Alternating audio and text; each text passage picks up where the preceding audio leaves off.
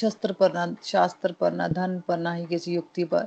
मेरा जीवन तो आश्रित है प्रभु, केवल और केवल आपकी कृपा शक्ति पर। हरी हरी बोल एवरीवन जय श्री कृष्णा, ओम नमो शिवाय। जय माता की। Welcome to four P M satsang जैसा कि हम सेवनटीन चैप्टर कर रहे हैं। सेवनटीन चैप्टर में हमने कल पढ़ा। ट्वेंटी श्लोक हमने पढ़ा था। इसमें भी आ, हमने दान की तीन कैटेगरी मतलब दो कैटेगरी समझ ली थी हमने सात्विक और राजसिक है ना? जो कि दान की कैटेगरी भी प्रकृति के तीन गुणों पर ही निर्भर करती है ना?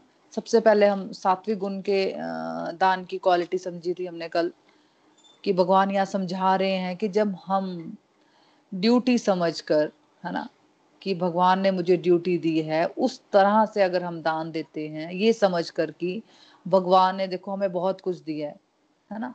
तो मैं कुछ पार्ट अगर मैं दान करता हूँ मंदिरों में या समाज कल्याण में तो ये मेरी ड्यूटी है कि जो कुछ भी मैं मेरे को मिला है, मैं उसका सदुपयोग करूँ, है ना?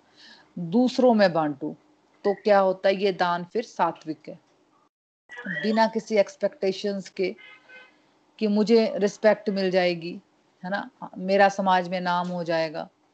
तो इस तरह की भावना का त्याग करके जब हम ड्यूटी के भाव से दान करते हैं, तब वो सात्विक बनता है है ना? फिर हमने पढ़ा था कि दूसरे दूसरे दान के बारे में, रास्तिक दान के बारे में हमने समझा, ट्वेंटी वन श्लोक में कि रास्तिक गुण में कैसे दान करते हैं? राष्ट्रिक गुण में सेम बात हो जाती है कि जिसमें मेरा लाभ क्या है, जिसमें वो सिर्फ़ अपने बारे में सोचता है ना, मुझे क्या मिलेगा? जब कोई दान देता है, लेकिन इस चक्कर में देता है कि मैं इसको कुछ दे रहा हूँ और मुझे कुछ फेवर में मिल जाएगा, वापिस, है ना? मतलब अगर कोई इस भाव से देता है कि भाई मुझे वापस भी कुछ मिलेगा, है ना रिटर्न में। अगर वो मंदिर में देता है तो सोचता है कि मेरी आ, मेरे जो सरकमस्टांसिस है वो ठीक हो जाए मतलब मेरी सैलरी बढ़ जाए है ना? अगर वो समाज कल्याण में करता है ये सोच के कि मेरी सरकमस्टांसिस बदल जाए है ना? है ना? किसी को देता है तो ये सोचे कि मेरे को वापस में ये ज़्यादा देगा है ना? तो या फिर किसी ना किसी फल की इच्छा रखता है कि अगर मैं दान दे रहा हूँ कि मेरा स्टेटस बढ़ जाएगा और कई लोग कई बार लोग दान देते हैं ना ना चाहते हुए भी है ना? कि जैसे कल हमने समझा था कि अगर कोई हस्बैंड वाइफ चाहती है कि मैं दान दूँ, वो भी देखा देखी कि मेरे पड़ोसी दे रहे हैं और हस्बैंड बोलता है कि हस्बैंड को उसको, वो घर में क्लेश ना हो तो हस्बैंड को देना पड़ता है कि मेरी वाइफ मुझे लगातार प्रेशर कर रही है है ना? तो इस तरह का, दोनों का दान जो है हस्बैंड वाइफ दोनों का, क्योंकि वाइफ चाहती है कि मेरा नाम हो जाए और हस्बैंड चाहता है कि हस्बैंड अनिच्छा से बिना किसी इच्छा के जो दान दिया जाता है, वो रासिक दान कहलाता है। तो आज हमने 21 श्लोक 22 श्लोक पढ़ना है, सॉरी। हाँ जी तो कोई पढ़ लो। 22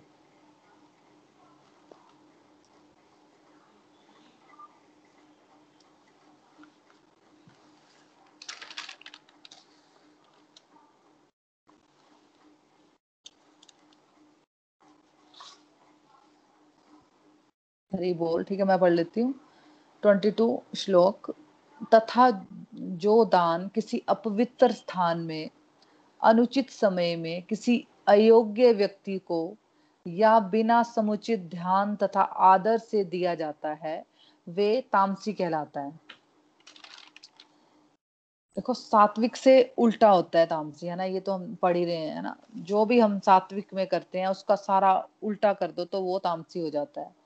जैसे सात्विक दान में हर एक चीज़ का ध्यान रखा जा रहा है है ना? कोई एक्सपेक्टेशंस नहीं बनाई जा रही है उसमें सात्विक दान में है ना? और ये भी समझा जा रहा है कि कोई योग्य है दान लेने वाला है ना? जैसे हमने समझा था कल की किसी अयोग्य व्यक्ति को दान नहीं देना है ना कि मान लो किसी को आ, कोई जैसे कोई मांग रहा है दान उसको दे दिया हज़ार रुपया और वो पाँच सौ रुपया मान लो तो वो क्या करेगा? इमीडिएट अगर कोई अयोग्य व्यक्ति है तो वो शराब सिगरेट में इस तरह से ने वो दान हमारा वेस्ट कर देगा है ना? तो इस दान को आ,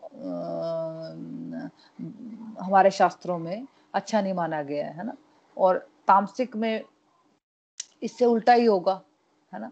बिना किसी बात को समझे समझते हुए है ना? इम्प्योर जगह पर दान करना है ना? जहाँ पे सात्विकता नहीं है ऐसी जगह पे। जैसे मान लो आ, आ, मतलब पब में चले पब में चले गए कोई है ना? कोई बार में चले गए लोग है ना? वहाँ पे बहुत सारे लोग ड्रिंक्स कर रहे हैं है ना? किसी ने बहुत ड्रिंक कर रखी है है ना? और वो किसी को भी पैसे ऐसे फेंक रहा है है ना? जो भी जो मान लो किसी आ, कोई आ, जो मान लो किसी जो वेटर होता है उसको ज़्यादा ज़्यादा दे दिया उसने है ना? और उसको मालूम नहीं है कि आ, उसने ये बिना ये सोचे दान दिया कि उस पैसे से वो क्या करेगा है ना? मान लो वो बहुत शराब पीता है वो जाके ड्रिंक कर लेगा उस पैसे से है ना?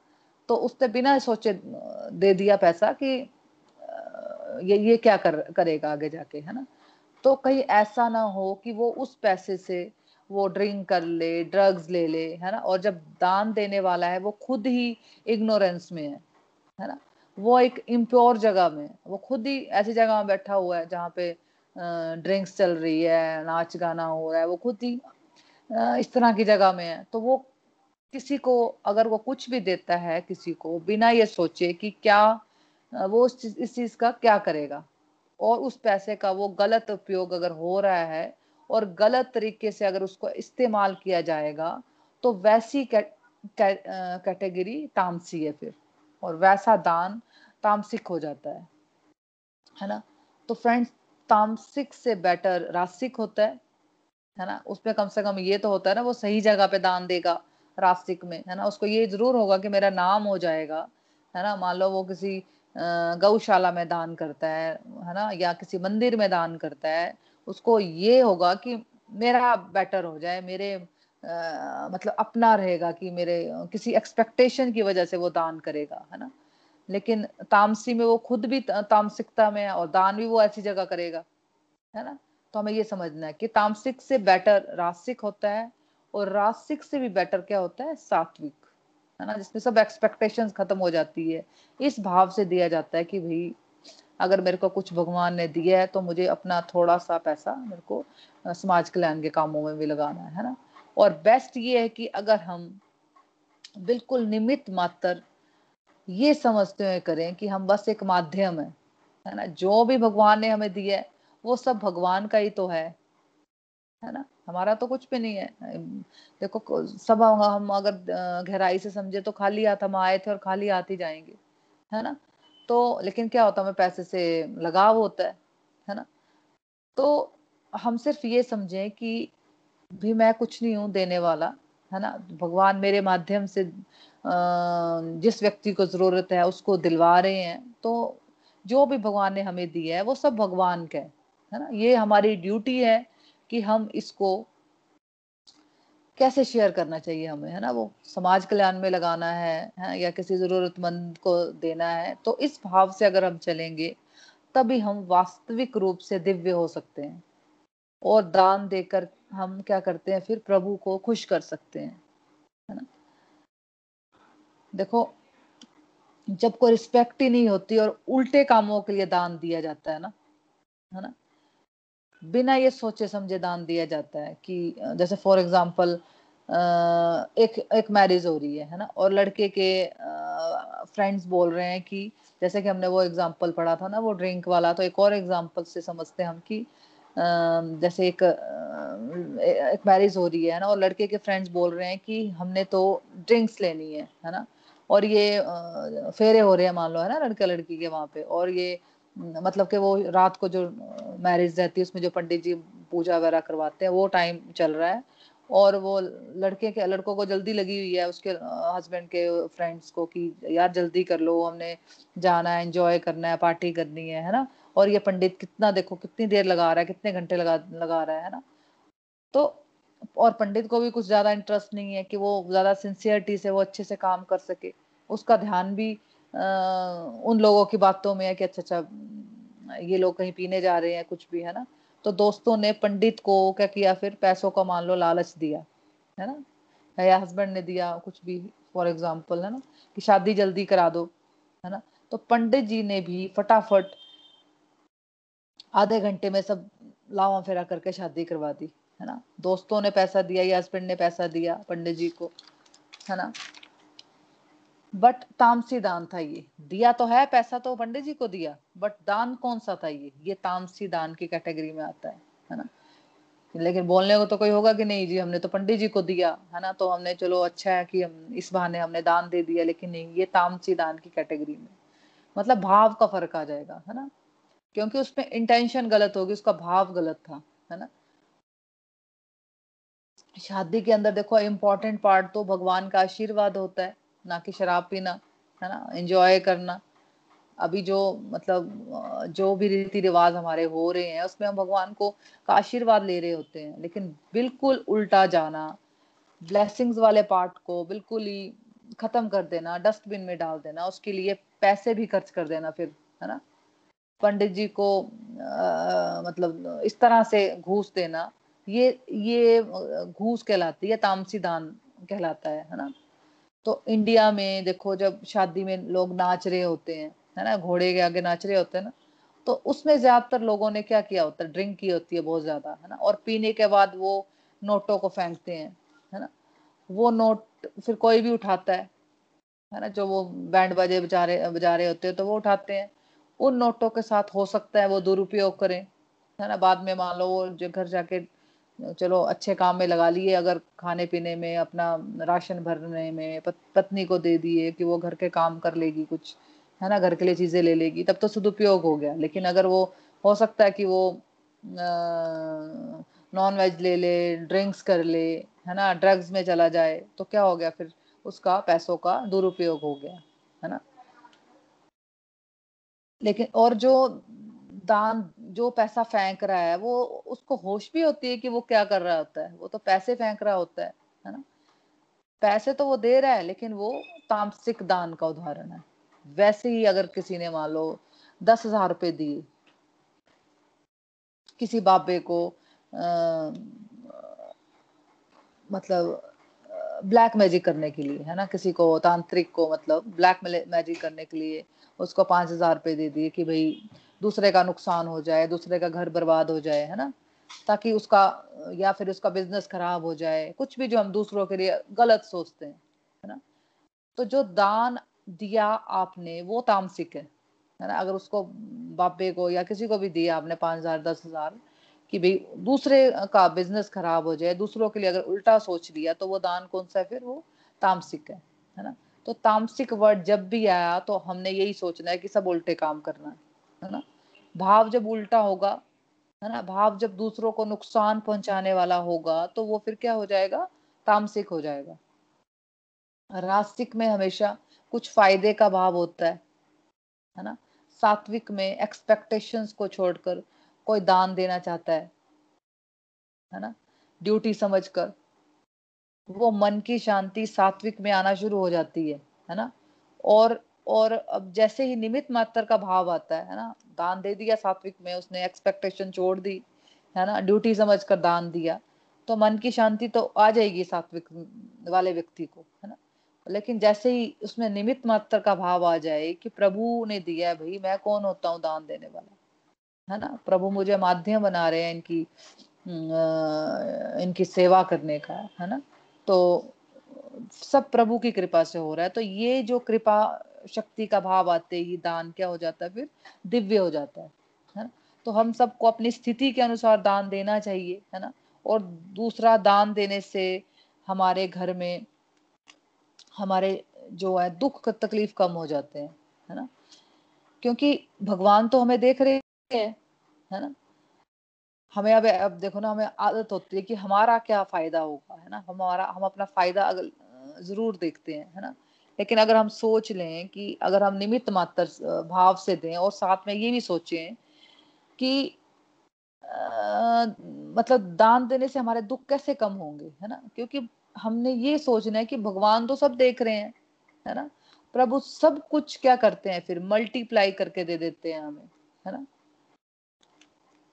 देखो अब अपना एग्ज़ाम्पल ले लो। पिछले जन्मों में हमने कुछ दान वगैरह दिए ही होंगे ना? कि अच्छे परिवारों में हम, हमारा जन्म हुआ, है ना? देखो, किसी को तो रोटी खाने को नहीं है है ना? कितने हम देखते हैं लोग ऐसे भिखारी जो हम चले होते हैं तो बेचारों को रहने की जगह नहीं है, खाने का, खाने को कुछ नहीं है। और हम एक अच्छी लाइफ बिता रहे हैं, है ना? घर में बैठ के कोई ऐसी प्रॉब्लम नहीं है हमें। स्मार्टफ़ोन पे सत्संग कर रहे हैं, है ना? तो नेचुरली सब अच्छे घरों से हैं, है ना? तो मल्टीप्लाई करके मिल, मिला है हमें, है ना? प्रभु हमारी कॉन्शियसनेस को चेक करते हैं, है ना? तो जो भी अच्छा जन्म अगर चाहते हैं तो वो सात्विक लेवल लेवल पर दान करे।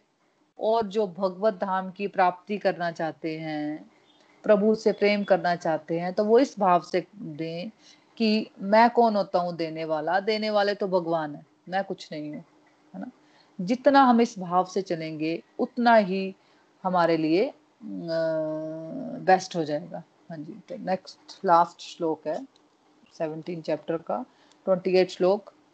हे पार्थ, श्रद्धा के बिना यज्ञ, दान या तप के रूप में जो भी दिया जाता है, जो भी किया जाता है, वे नश्वर है, वे असत कहलाता है और इस जन्म तथा अगले जन्म दोनों में ही व्यर्थ जाता है।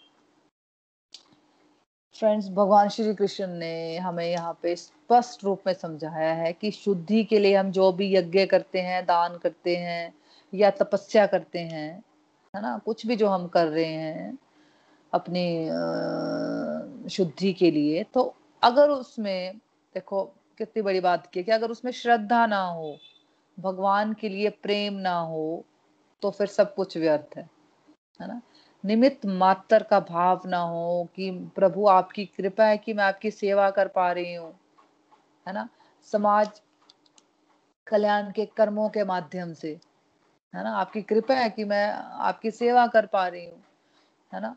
तो जब इस तरह की बातें हमारे दिल में ना हो और लाखों रुपए भी दान कर दो, लेकिन अंदर से अगर अहंकार है तो भगवान कह रहे हैं कि वो सब असत है। असत मतलब झूठ है। उसका ना तो इस जन्म में फ़ायदा होने वाला है, ना अगले जन्म में फ़ायदा होने वाला है। मतलब उसका जो भी फल मिलेगा, वो टेम्परेरी होगा। तो फ्रेंड्स हमें ये समझना है कि इम्पोर्टेंट ये है कि हमने बहुत बड़ा दान किया या छोटा दान दिया, दान किया। है ना? इम्पोर्ट ये नहीं है समझना मतलब इम्पोर्टेंट हमें ये समझना नहीं है कि हमने बड़ा दान दिया या छोटा दान दिया। इम्पोर्टेंट ये इम्पोर्टेंट ये है कि जो भी दान हमने दिया अगर, या यज्ञ किया, या तप तप किया, वो क्या साफ़ दिल से किया? सच्चे मन से किया? है ना? क्या प्रभु के लिए प्रेम से, श्रद्धा भाव से किया? है ना? शुद्धि, श्रद्धा के बिना नहीं आ सकती फ्रेंड्स है ना? मेन क्राइटेरिया डिवोशनल एडवांसमेंट का है विनम्रता, है ना? भगवान के लिए श्रद्धा और सभी लोगों में, पूरी सृष्टि में परमात्मा रूप को देखना, है ना? और उस तरह से अपना पूरा जीवन जीना, है ना? हमें हम समाज कल्याण के लिए बड़ा कर पाएँगे या छोटा कर पाएँगे, ये हमारे हाथ में नहीं होता, है ना? हम क्या करेंगे? मतलब हम कुछ कर पाएँगे या नहीं? मतलब ये हमारे हाथ में नहीं है, ये भगवान के हाथ में होता है है ना? लेकिन हम उसको कितनी शुद्धता से करते हैं, कितनी श्रद्धा से हम कर सकते हैं, है ना? भगवान उससे खुश होते हैं, है ना?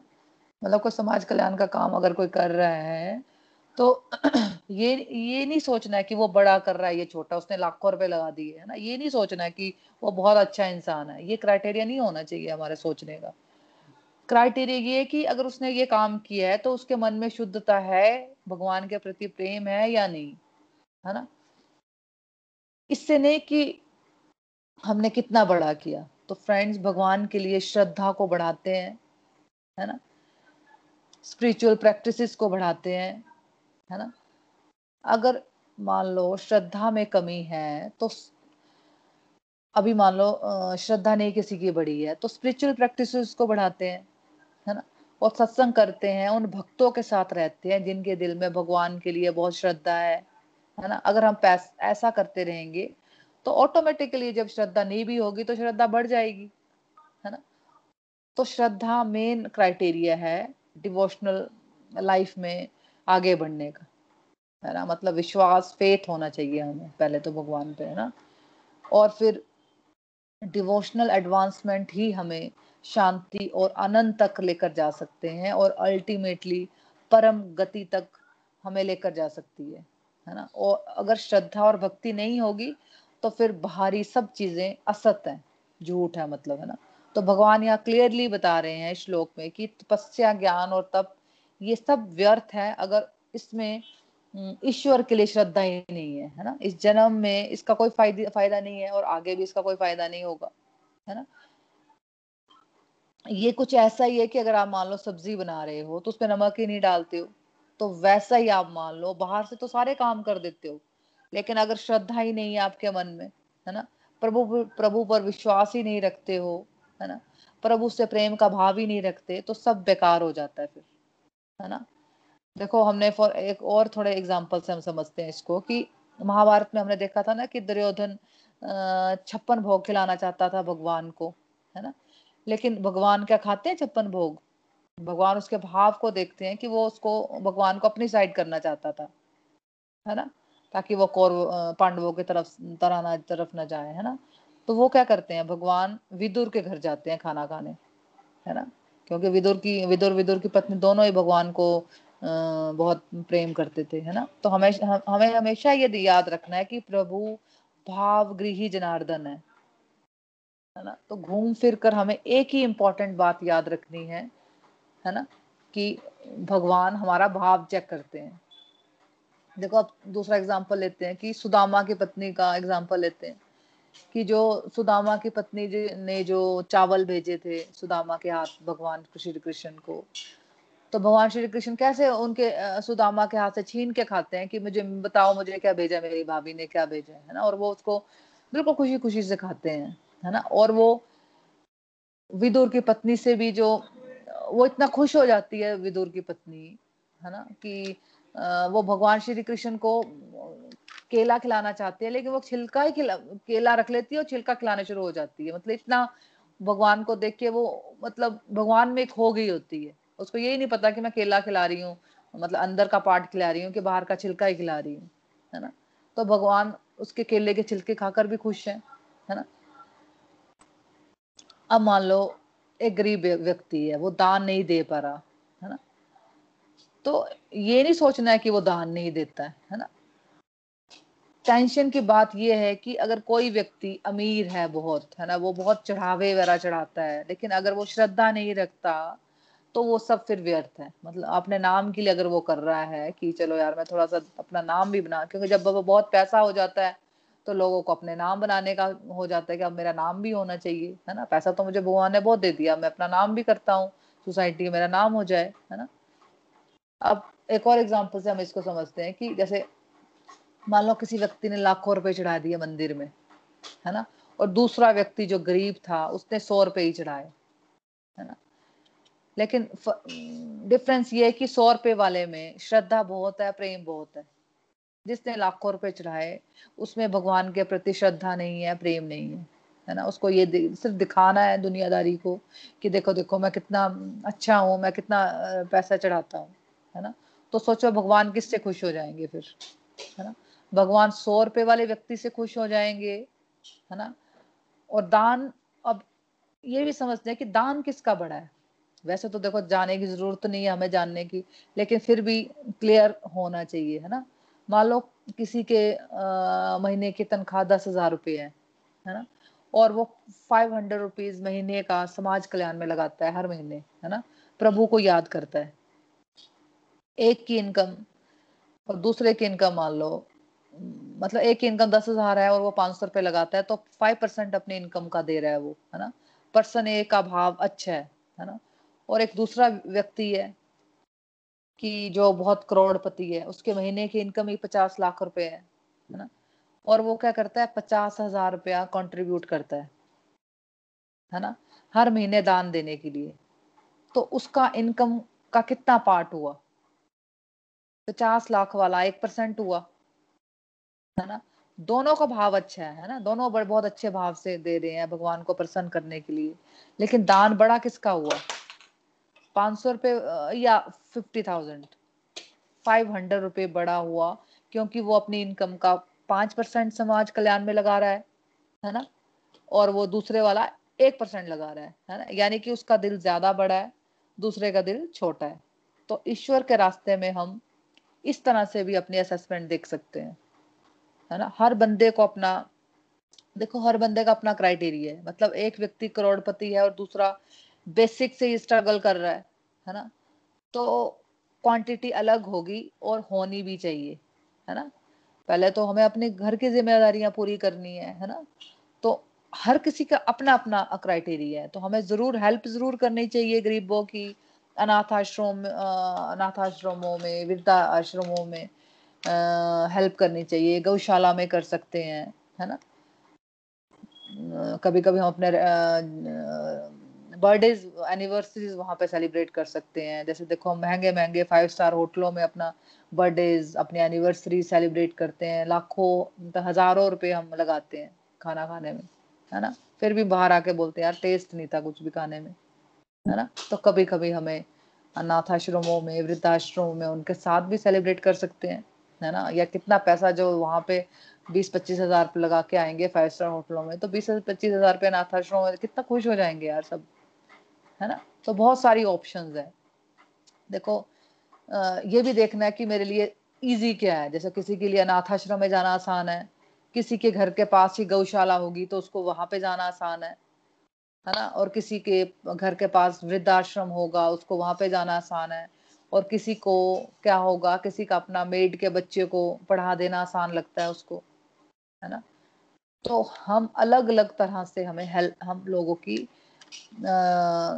अंडर प्रिविलेज लोगों की हेल्प कर सकते हैं, अपने कंफर्ट के हिसाब से, है ना? ऑनलाइन भी कर सकते हैं, आजकल तो ऑनलाइन कितनी सारी ऑप्शंस हैं, जैसे कभी कभी फ्लड्स आ जाते हैं, जैसे अभी पीएम रिलीफ फंड में उन्होंने खुद से आगे आके मोदी जी ने, मैंने फ़र्स्ट टाइम देखा कि उन्होंने इतना उनको मतलब परेशान आई कि उन्होंने सबको बोला कि सब हेल्प करो, है ना? तो इस तरह से हम उनकी, किसी की भी हेल्प कर सकते हैं, है ना? लेकिन जहाँ पे जैनुन है, जहाँ पे सच में हेल्प की ज़रूरत है मतलब तो हमें ज़रूर हेल्प करनी चाहिए, है ना? देखो, देना आसान नहीं होता और जो देता है, उसकी हमें, हमेशा रिस्पेक्ट करनी चाहिए। तो ऐसे छोटे छोटे चेंजेस हम अगर लाएँगे अपनी लाइफ में तो हमारा क्या होगा? फिर पैसे से लगाव घटेगा और प्रभु से प्रेम बढ़ेगा। श्रीमद भगवद गीता की जय। Hare Krishna Hare Krishna Krishna Krishna, Hare Hare Hare Rama Hare Rama Rama Rama, Hare Hare. Busy through the body free as a soul Hari Hari बोल, हरे हरि बोल। Transform the world by transforming yourself जय श्री कृष्णा। हरी हरि बोल, हरे हरि बोल। हाँ जी तो आज हमारा chapter seventeen complete हो गया है। ट्यूसडे को हम समरी करेंगे। तो आज आज के सत्संग से आपकी क्या लर्निंग बनी? आपका कोई एक्सपीरियंस है, आपकी कोई लर्निंग है तो आप शेयर कर सकते हो। हरी हरी बोल, हरी हरी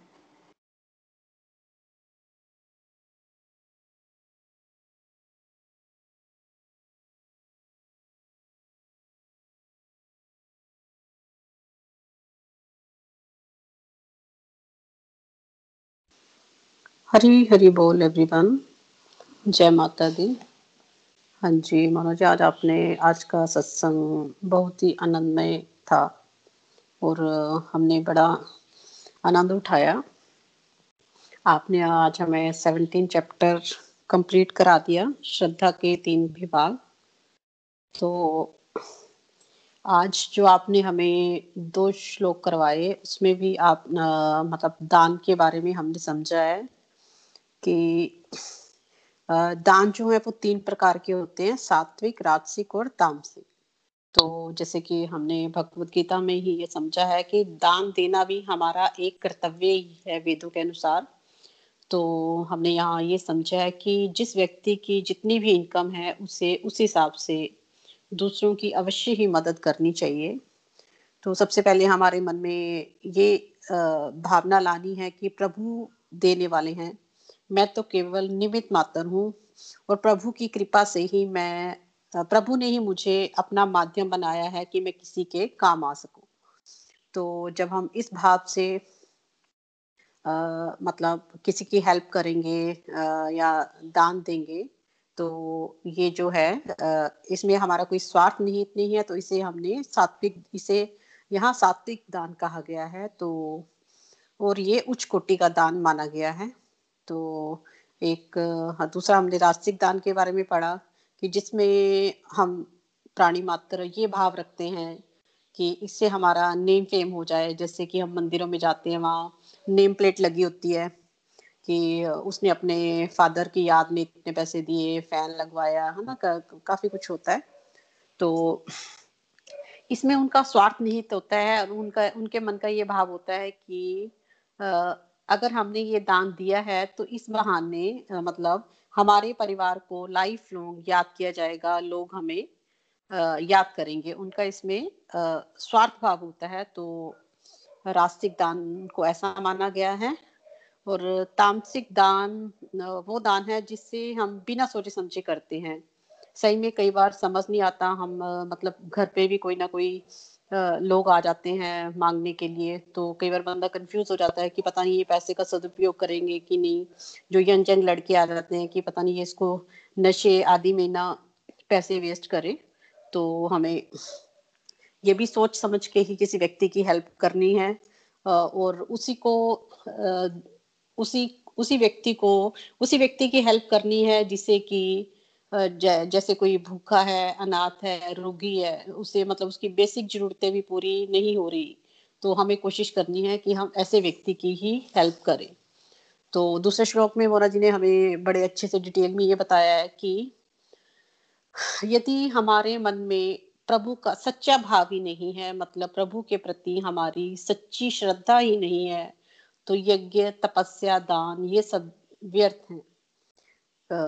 क्योंकि प्रभु जो हैं, वो किसी भी चीज़ के भूखे नहीं है, वो तो केवल सच्ची श्रद्धा के, हमारे सच्चे भाव के ही भूखे हैं। अगर हम सौ रुपये सौ रुपये का भी दान देते हैं और उसमें हमारा कोई निस्वार्थ नहीं है उसका हमारा, हमारे मन में केवल यही है कि हमने सच्चे मन से किसी की सेवा करनी है तो प्रभु को भी वही दान प्रिय है, जिसमें कि हमारा कोई भी स्वार्थ निहित ना हो। तो हमने एक यहाँ पे ये भी लर्निंग ली कि हर मनुष्य को, हर प्राणी मात्र को समाज में जिसकी, जितनी भी उसकी इनकम है, उसका उसे कितने परसेंट देना है, ये हमने खुद चेक करना है कि हमें अपना जो प्रभु ने हमें दिया है, हम तो केवल निमित मात्र हैं तो हम कैसे आगे समाज कल्याण में जो प्रभु ने हमें पैसा दिया है, उसको कैसे हम यूज़ कर सकते हैं ये अवश्य ही हमें समझना है और उसी के मुताबिक आगे समाज कल्याण में अपना योगदान देना है। तो बाकी मोना जी हमें बड़े अच्छे ढंग से मोना जी ने ये सेवनटीन चैप्टर कंप्लीट करा दिया। तो सही मायने में तो मोना जी का भी ये बड़ा मोना जी सच्चे भाव से हमें ये अपना भगवत गीता का जो ज्ञान दे रहे हैं, बड़े अच्छे ढंग से मतलब वो तरह तरह के हमें एग्ज़ाम्पल देते हैं। तो हमारी भी यहाँ ये ड्यूटी है कि हम भी उनका रिगार्ड करें, वो जो हमें समझा रहे हैं और भगवत गीता का भी जो संदेश है, श्री कृष्ण की जो सच्ची वाणी है, उसे हम उतार उसे हम अपने जीवन में उतारें, तभी ये हमारे स्मेह का सदुपयोग होगा और मोना जी जो हमें भगवत गीता करा रहे हैं, उसको हम अपने जीवन में उतार पाएँगे। हरी हरी बोल। हरी हरी बोल हरी बोल। Thank you so much Neena ji, अपनी लर्निंग शेयर करने के लिए। बिल्कुल धन्यवाद हमें प्रभु का करना है कि वो हम उनके रास्ते में चल पा रहे हैं ठीक से, है ना? और आगे भी चलते रहें। हमेशा भगवान से प्रार्थना करते रहना है कि हम उनके रास्ते हमेशा चलते रहें। थैंक यू सो मच हाँ जी, कोई और है जो अपनी लर्निंग शेयर करना चाहता है? या कोई एक्सपीरियंस है तो आप शेयर कर सकते हो, हरी बोल।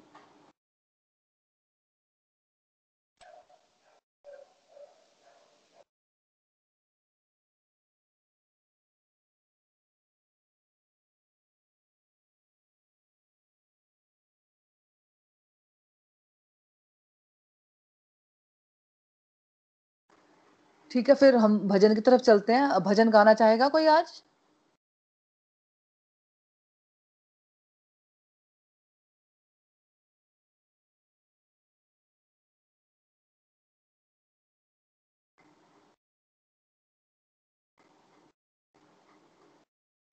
तो ठीक है फिर हम कंक्लूड कर लेते हैं। ट्यूसडे को अगर कोई गाना चाहेगा तो ट्यूसडे को बता देना। हाँ जी हाँ जी। आप गाना चाहोगे भजन? हाँ जी। हाँ जी मैं भजन गाना चाहूँगी आज। हाँ जी हाँ जी प्लीज़ गा लो। हाँ जी।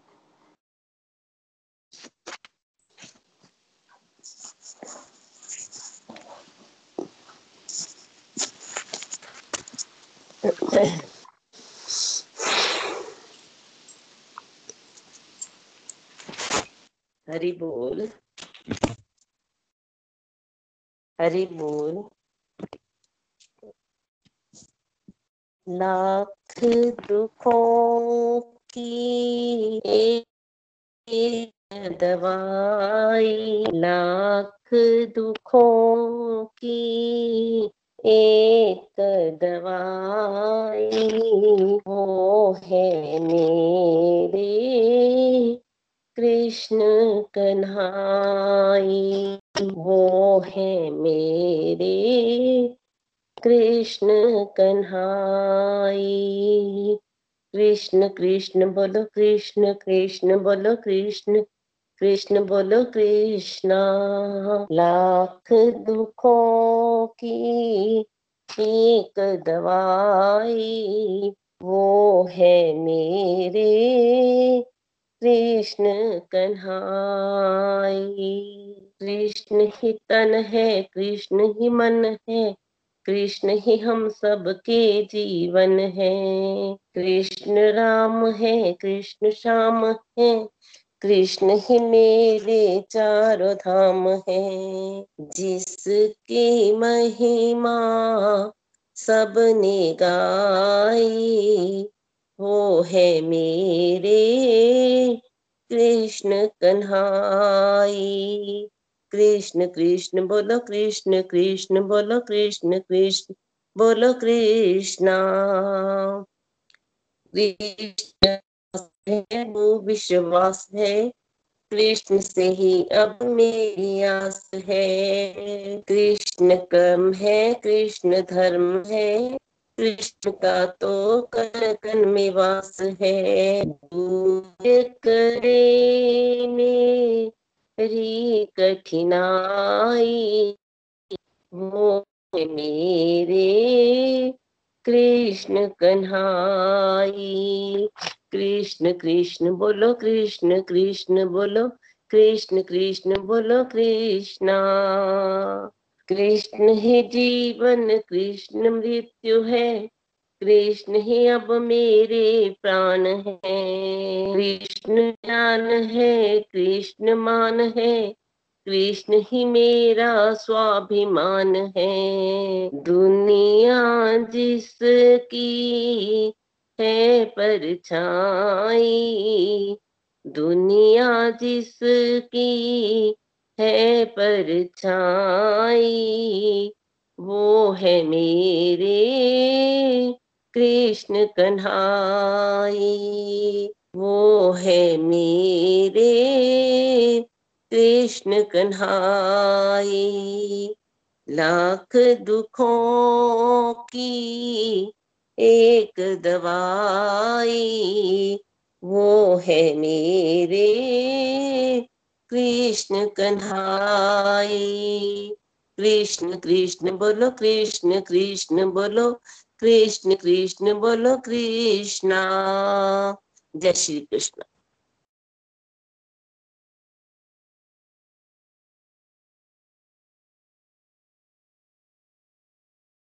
जय श्री कृष्णा, जय श्री कृष्णा। बहुत ही सुंदर गाया आपने, बहुत ही प्यारा भजन था आज। मैं फ़र्स्ट टाइम सुना बहुत सुंदर गाया आपने, भाव बहुत अच्छा था। Thank you so much share करने के लिए। ठीक है, फिर हम प्रेयर्स कर लेते हैं। हरे कृष्णा हरे कृष्णा कृष्णा कृष्णा।